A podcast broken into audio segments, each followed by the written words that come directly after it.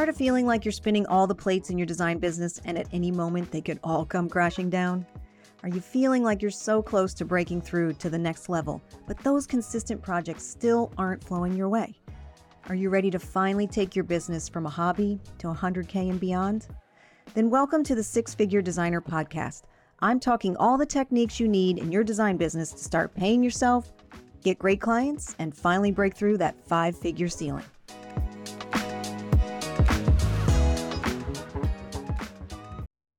So, hey everyone, I wanted to tell you in my last episode, I actually talked to you about a huge win for a coaching client of mine, a designer who was able to secure a $96,000 design fee. This is so exciting, right? A $96,000 design fee for her business. It was the biggest one she's ever gotten, five times more than uh, any design fee she's ever charged to date.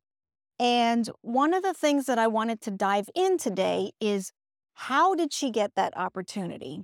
How did that opportunity even present itself and come her way? So, first of all, that opportunity came to her from a builder. And so I want to stress the importance of referral sources. Now we everyone always says that they get all their projects from referrals, which makes perfect sense in this industry.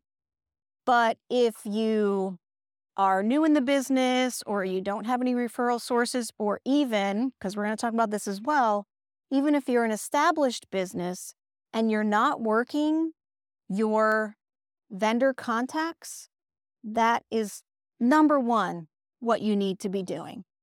If you have to take time from posting on social media and doing all of that, I'm going to tell you that these personal connections will be an, an crucial in terms of growing your business because nothing takes the place of this.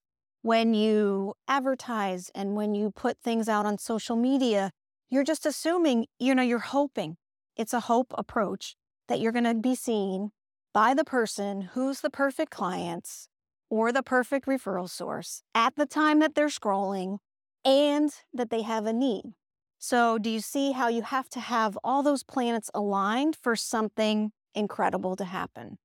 So, I want you to be thinking about how can I start working my industry sources, such as builders or realtors or building managers?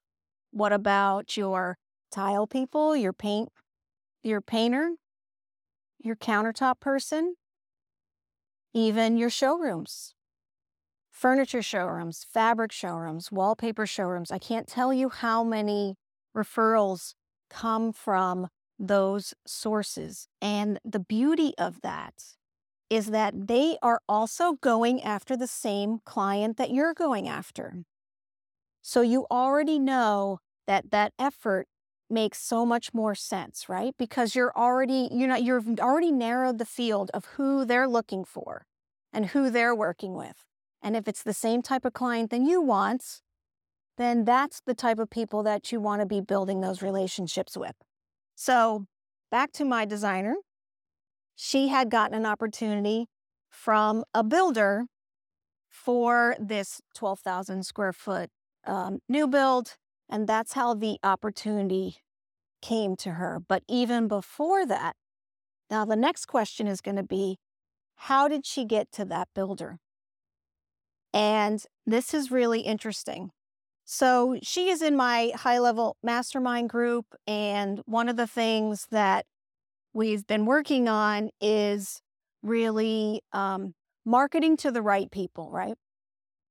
And so one of the techniques that we've been talking about and that I encouraged her to do is what I call the reactivation campaign.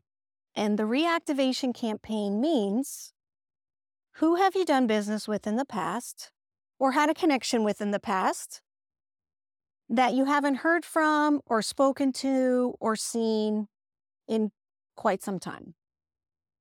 And she had started to put a list together of those people. And she was like, listen, I really like these builders. Uh, she gets a lot of re- uh, referrals from builders. And she said, I really like these builders. They're doing amazing work. Um, we really hit it off. They have great clients. I just haven't had an opportunity with them in a couple years. And I was like, okay.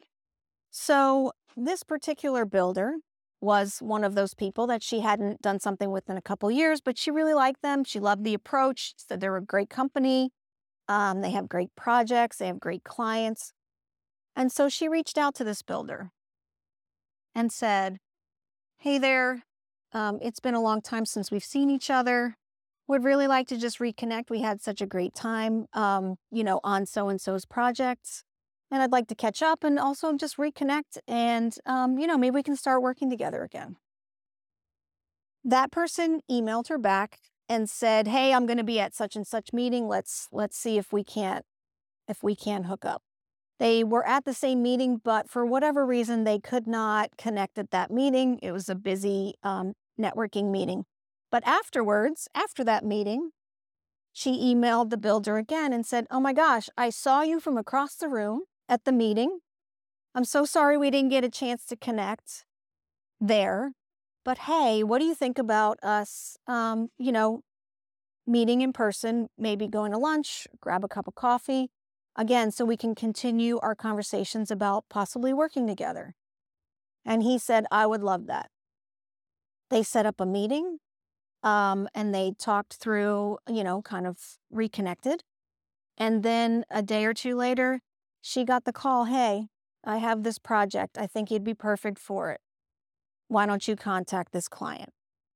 So that is how that came about is through a reactivation campaign, through a way where it was something they had someone they had already had a connection with. So we'll consider that a warm lead, right? So it makes it so much easier when somebody already knows you or knows your name or you've made a connection. So and so told me to contact you. That moves that trust process so far down the line. It keeps everything, it's going to get you more of a response. And so that warm lead, as she continued to follow up, so she didn't get that connection at the meeting, but she still sent a follow up email afterwards. And that's what cemented, you know, that connection. So I want you to be thinking about who do you know that you could be reaching out to to reconnect with?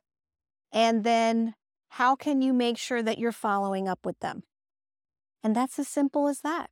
I mean, there's so many people that you know in your sphere of influence, whether it's builders or even friends or colleagues that connect you, that can connect you to a builder or a realtor or someone that's a great connection for you to get to know. So, why don't you put your thinking cap on and I want you to write down 10 names of people that you could be reconnecting with in some way. And then I want you to start contacting one a day. That's it. Just contacting one a day. And I bet you you're going to start to see some activity happening. There is um, a couple other techniques that were involved in this process, and I think I'm going to do those in a few other episodes. I don't want to overwhelm you with too much stuff, but I want you to think about 10 names of people that you could connect with or reconnect with. And they could be industry people, meaning your painter, your counter person, your cabinet person. They could be a builder that you worked with in the past. They could be a realtor that used to refer you great projects. It could be a client that's referred you projects in the past, but multiple projects. Think about those 10 names, write them down, start connecting, and let me know what happens, what magic happens after that. Okay, I'll talk soon.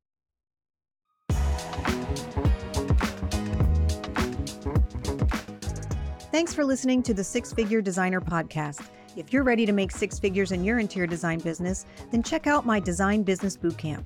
Our next session starts soon, so let's get you to six figures stat.